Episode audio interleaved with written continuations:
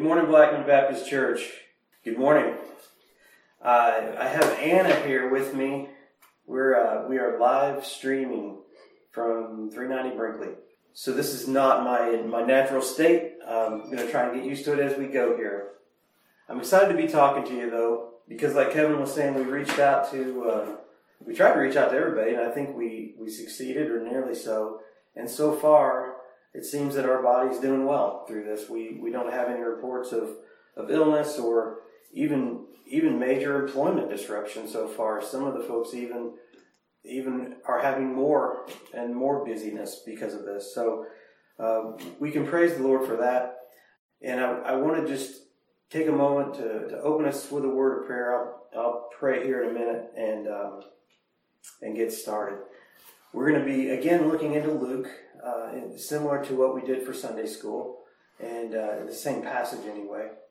So uh, I would welcome you to, to pray along and listen along with us. Father, we, we thank you.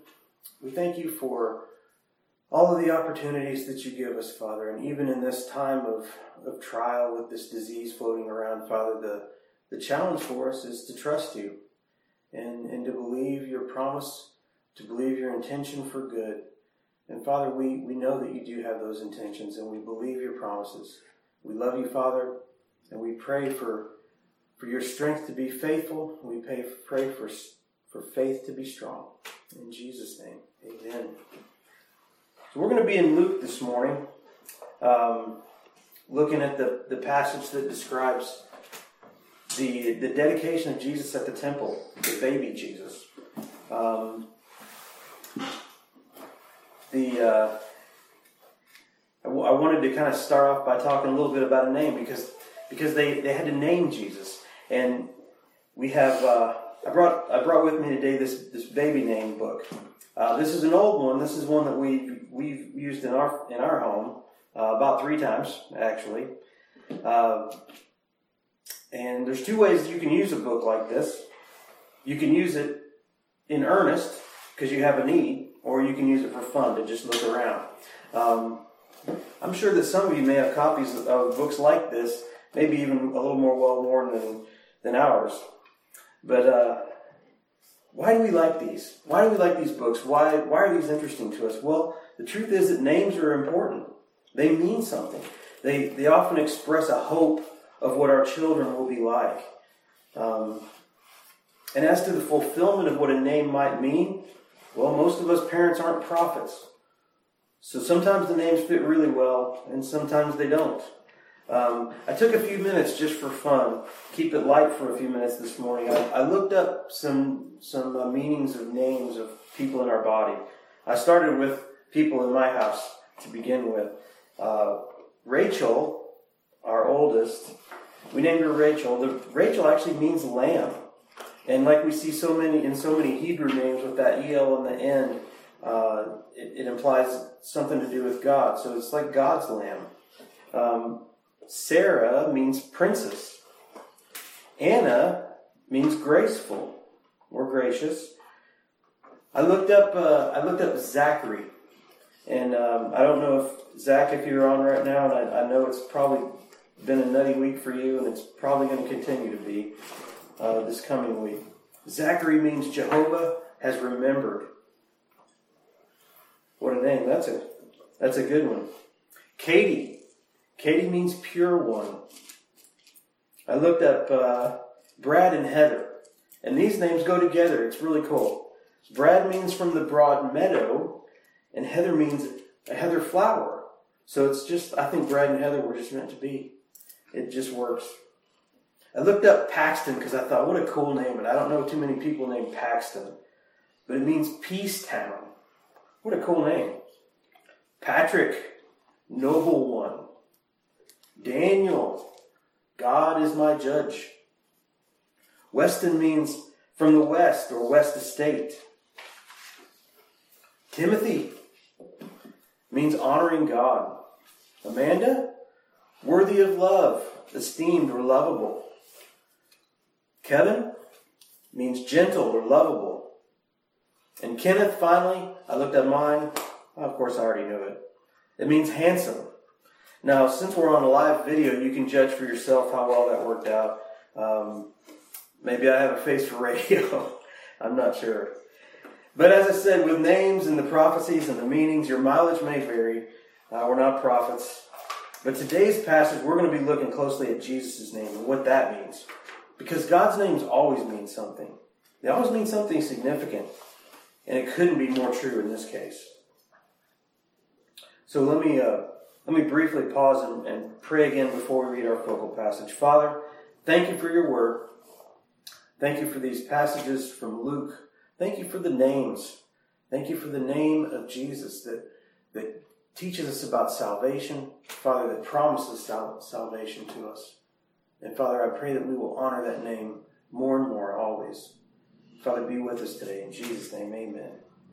Okay, so our focal passage today is from Luke 2, and we're going to be in 20, verses 21 through 38, same as in Sunday school this morning. Um, I'm just going to go ahead and read, read the passage here. Hear the word of the Lord. When the eight days were completed for his circumcision, he was named Jesus, the name given by the angel before he was conceived. And when the days of their purification according to the law of Moses were finished, they brought him up to Jerusalem to pre- present him to the Lord. Just as it, it is written in the law of the Lord, every firstborn male will be dedicated to the Lord, and to offer a sacrifice according to what is stated in the law of the Lord, a pair of turtle doves or two young pigeons. There was a man in Jerusalem whose name was Simeon. This man was righteous and devout, looking forward to Israel's consolation, and the Holy Spirit was on him. It had been revealed to him by the Holy Spirit that he would not see death before he saw the Lord's Messiah. Guided by the Spirit, he entered the temple. When the parents brought in the child Jesus to perform for him what was customary under the law, Simeon took him up in his arms, praised God, and said, Now, Master, you can dismiss your servant in peace, as you promised, for my eyes have seen your salvation. You have prepared it in the presence of all peoples, a light for revelation to the Gentiles and glory to your people Israel. His father and mother were amazed at what was being said about him. Then Simeon blessed them and told his mother Mary, Indeed, this child is destined to cause the fall and rise of many in Israel and to be a sign that will be opposed, and a sword will pierce your own soul, that the thoughts of many hearts may be revealed. There was also a prophetess, Anna, a daughter of Phanuel of the tribe of Asher. She was well along in years having lived with her husband seven years after her marriage and was a widow for 84 years. She did not leave the temple, serving God night and day with fasting and prayers.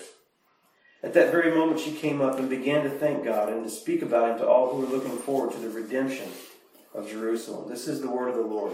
Thanks be to God. So I think that the uh, the remarks today might be a little bit more brief than typical. I have a brief outline I want to share with you uh, quickly. Item number one Jesus is dedicated to save and chosen to rescue. Two, Jesus came to turn the world upside down. And three, our job, our job in response is to praise God and tell others. So as we look at this passage, the first thing we see here is that Mary and Joseph were faithfully following the law of Moses. Very interesting. And four times this is emphasized. Uh, the author here, Luke, is, is really clear on this. In just these few verses, from 21 through 27, he uses four verses to emphasize the following of the law. Verse, verse 22 says, according to the law. Verse 23, as it is written in the law of the Lord. Verse 24, according to what is stated in the law. And verse 27, customary under the law. Um, so we see uh, the emphasis here on following the law. Joseph and Mary were faithful and obedient Jews. They, they cared about the law. Uh, God had given this baby through a miracle, an actual miracle, a virgin birth. It was announced by an angel. Now, this is special. This is unique. But you know what? Joseph and Mary weren't too proud to follow the law that had been written for a thousand years. They weren't, they weren't too proud to follow what had been written, the same path that every Jewish family had since Moses. God had given them the law, and they were following it. Mary and Joseph were also, fight, faithfully following the instruction of the angel. The instruction was to name the baby Jesus, which is the Greek form of Joshua. It means God rescues or God saves. And Matthew Matthew 121 tells us that the angel Joseph in a dream, the angel told Joseph in a dream to name the baby Jesus because he will save his people from their sins. So, so the angel tied the meaning together there. That's what that's why that was important. Just as we see with our baby names, this is a significant name. God is expressing his purpose through this name. Unlike our names, which represent our hopes or dreams for our children, God's name expresses his perfect plan. Jesus was named God Saves, not as a wish or some kind of happy thought. Jesus is God come to earth, taking on flesh. His purpose in coming is to rescue us from our sins, to save us from evil, our own evil and Satan's. So his name has a purpose. Now, as we look through the passage a little bit more, Simeon we see was righteous and devout. He was filled with faith, and he was looking forward to Israel's consolation. What, what are we talking about a consolation? Why did Israel need to be consoled? Well, Israel was occupied by Rome. Israel had been in exile, now returned, but now was, was not uh, really a free country. They were under the, the authority of another country. So from, from a political point of view, they, they really felt like they needed consolation. Uh, but Jesus' purpose was actually much bigger than that, wasn't it? We also see in this passage that Simeon was filled with the Holy Spirit. Now that's interesting because before the Spirit comes at Pentecost, uh, God is very selective about who he brings and who he gives the Spirit to. But Simeon was one. And God sent his Spirit to Simeon. And Simeon had been promised by the Spirit that he would get to see the Messiah with his own eyes. Now that's a remarkable promise. We, we see Mary and Joseph, they're trusting in God's written word and they're trusting an angel. And then we see Simeon, who's trusting God's written word and trusting the Spirit. Do you see the, the cooperation, the collaboration between the written word and the activity of God Himself in, in the lives of people? They go together and they never contradict. If, if ever you, you think you have a contradiction, you can trust what's written because we have the record that God has written for us. So God, God had promised through scriptures that this Messiah would come, and he promised Simeon directly that Simeon would get to see it. Now, Simeon didn't need to see everything that the Messiah would do. He believed the promise. Hebrews talks about this, the, the looking forward and the, and the believing in the promise without being able to see with your own eyes the realization of it. But imagine the feeling that Simeon had that day. His whole life, he served in the temple. He's read the prophets and the promises of the Messiah to come. And God has sent His Holy Spirit to Simeon to promise him he'd actually get to see it. And one day, according to our passage here, the Spirit moved Simeon to go to the temple and what happened? A young couple came in with a baby. And this couple has come in to do what many, many couples have come in before to fulfill this normal rite of circumcision and dedication and payment for the redemption of the firstborn. This is not unusual in what they're doing. But the Spirit tells them, Simeon, this is the one. Wow. So Simeon gets to hold the Messiah. What does the text say? that that Simeon uh, was guided by the Spirit to enter the temple. He took the baby in his arms and praised God. Imagine, he gets to hold the Messiah. In his old arms, he is now holding what the Old Testament promised the eternal Son of David, the prophet that was prophesied by Moses, the servant that was prophesied by Isaiah, the Son of Man that was prophesied by Daniel. All these voices, all these prophets that Simeon has studied his whole life. And now he's holding in his arms the baby that fulfills it. He's holding the Son of God and he knows it. Remarkable. So, what do we see from this passage? There's many things we see. We see that Jesus' name, though, describes his purpose. Jesus was dedicated to save, he was chosen to rescue. When you say the words Jesus Christ, you are saying a lot of theology in two words. Jesus literally means God saves. And Christ is just the Greek form, the same word as Messiah, the, the Hebrew word for anointed or chosen or dedicated. So when we say Jesus Christ, we are referring to this man, Jesus, who was born in Bethlehem and raised in Nazareth. But what we're saying about this man is that he is God's chosen one, God's Messiah, with the purpose of bringing salvation to the world. This man with this name has come with an identity. He is God. He said himself, Before Abraham was, I am. That's what Jesus said from his own mouth. And he came with a purpose to save. So, like Simeon, our, re- our response to this Messiah should be praise. We should celebrate that this one has come. And so I ask you today do you celebrate this salvation? Are you worried? Are you anxious? We're all human. And like Kevin was saying a few minutes ago, we are subject to fear. The fear of death is a real thing. Death is an enemy. And it, it makes sense to be afraid of it. But here's the thing we don't have to be afraid of it because we have a greater champion. Jesus is our champion. We live in a world that's cursed by sin, and disease is part of that curse. Jesus came to take on flesh. He came to take on the weakness that we have, to be one of us, to experience our weakness, and he did experience the weakness all the way to death. And when Jesus lived his perfect life and died willingly when he could have stopped it, he broke the curse. He told us that he had authority to lay his life down and authority to pick it up again. And so when he rose on the third day, he defeated death. And death has no power over us because Jesus, the chosen, the Savior, has the power of life and resurrection. And this is not hypothetical. He proved it when he rose in his own body, met his disciples, ate with them, prayed with them, walked with them, and talked to them. No matter what happens here, Jesus saves. Let's move to the next part of the focal passage. I'm going to read from 28 through 35. So Simeon took him, the baby Jesus, up in his arms, praised God, and said, Now, Master, you can dismiss your servant in peace as you promised, for my eyes have seen your salvation.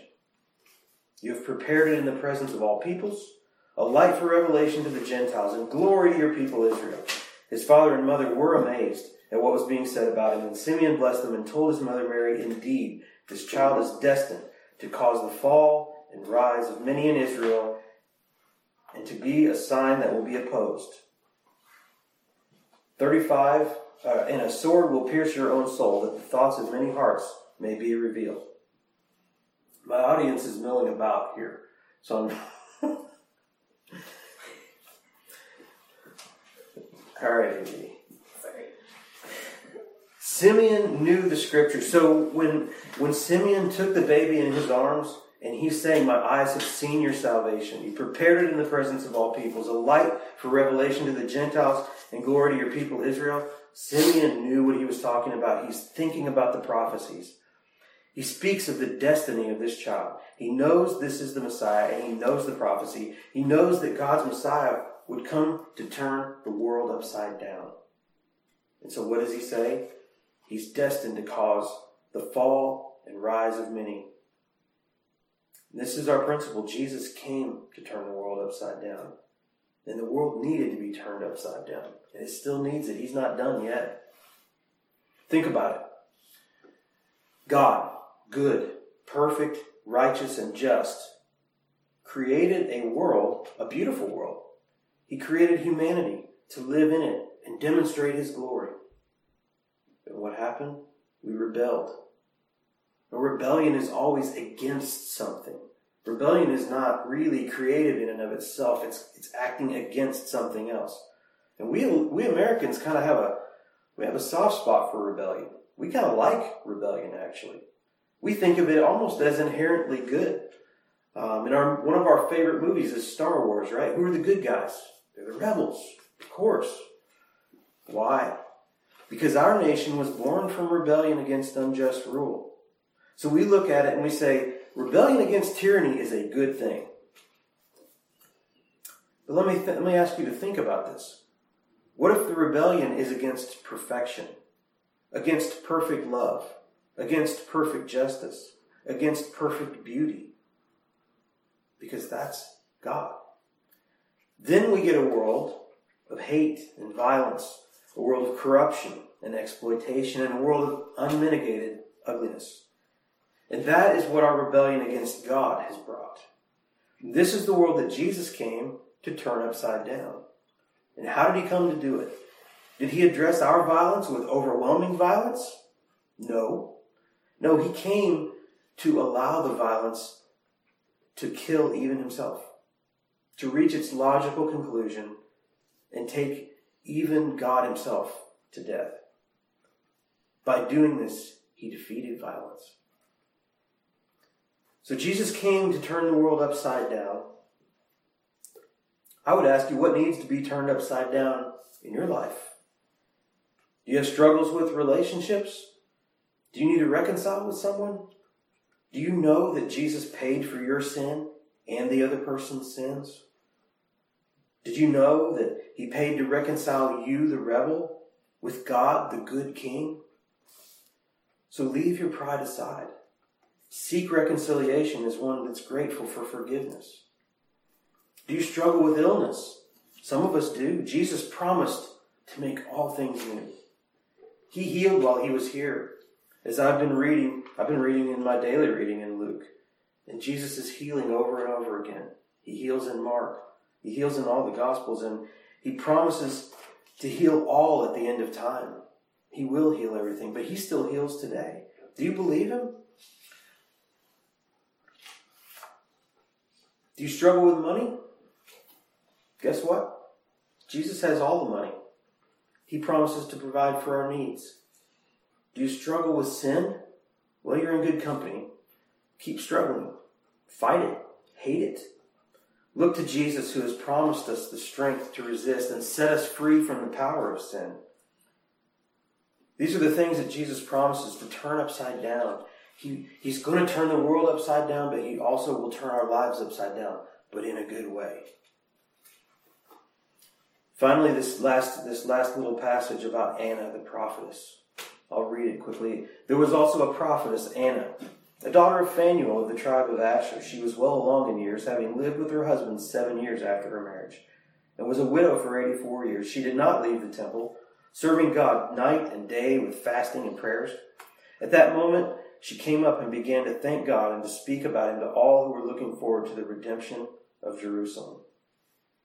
Wow. So she's in the temple and she sees Simeon pick up the baby and pronounce this blessing, this prophecy over him. And at that very moment, she came up and began to thank God and to speak about him. What has she been doing for the last 84 years? Praying, fasting, and praying in the temple. She sounds lonely. She doesn't have a husband. It doesn't sound like she has a family. But does she sound unhappy? She's serving God. That's what it says. And I, I would say that we often underestimate the importance of, of things like this, of fasting and praying, because we think we have to be busy doing something, some visible activity. But Anna's role, fasting and praying in the temple, was honored by God. And he, and he allowed her to see the baby Jesus too. And what was her response when she saw Jesus? What did she do? She began to thank God and to speak about him to all who were looking forward to the redemption of Jerusalem. And that is our job, right? Our job is to tell. Tell everyone about Jesus Christ. Jesus Christ. God saves, the chosen one, the one dedicated to save. So let's follow Anna. Faithful and humble Anna she prayed, she testified, she told others what the promise was and that the promise had come and been kept. She told people, I've seen the baby, I've seen the one who has been promised. Can you tell people that?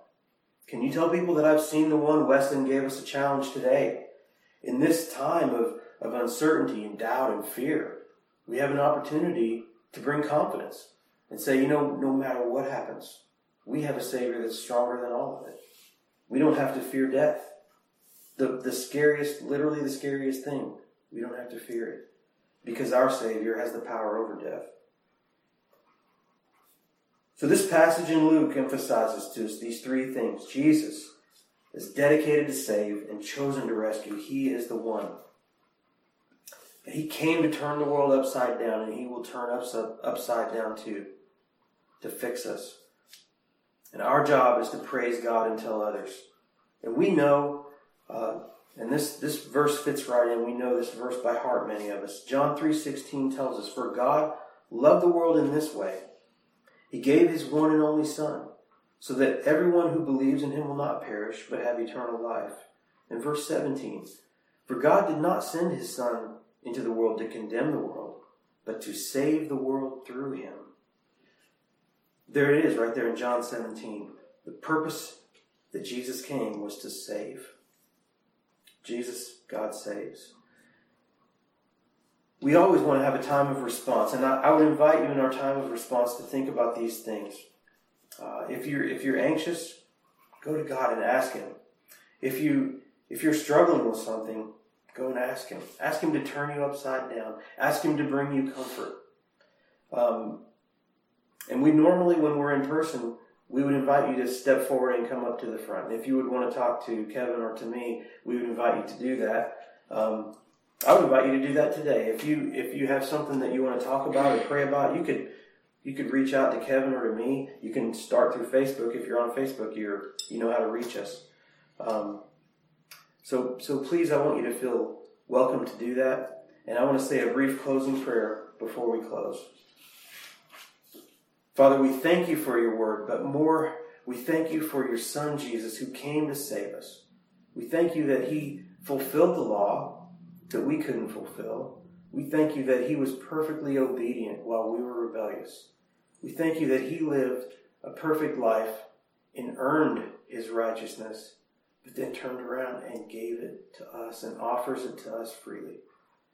And Father, all you ask is that we would believe you, that we would trust you.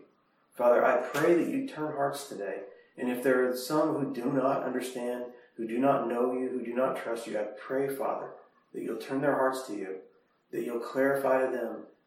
You're not asking for a code of behavior. You're not asking for everyone to get right before they can come to you. You're asking them to come, and you'll turn them upside down. You'll make them right. You'll clean us up, Father. I pray, I pray for the people who can hear me today. And Father, I pray for your blessings on our country, for peace. I pray for healing. I pray, Father, that you be with us in this time. In Jesus' name, amen.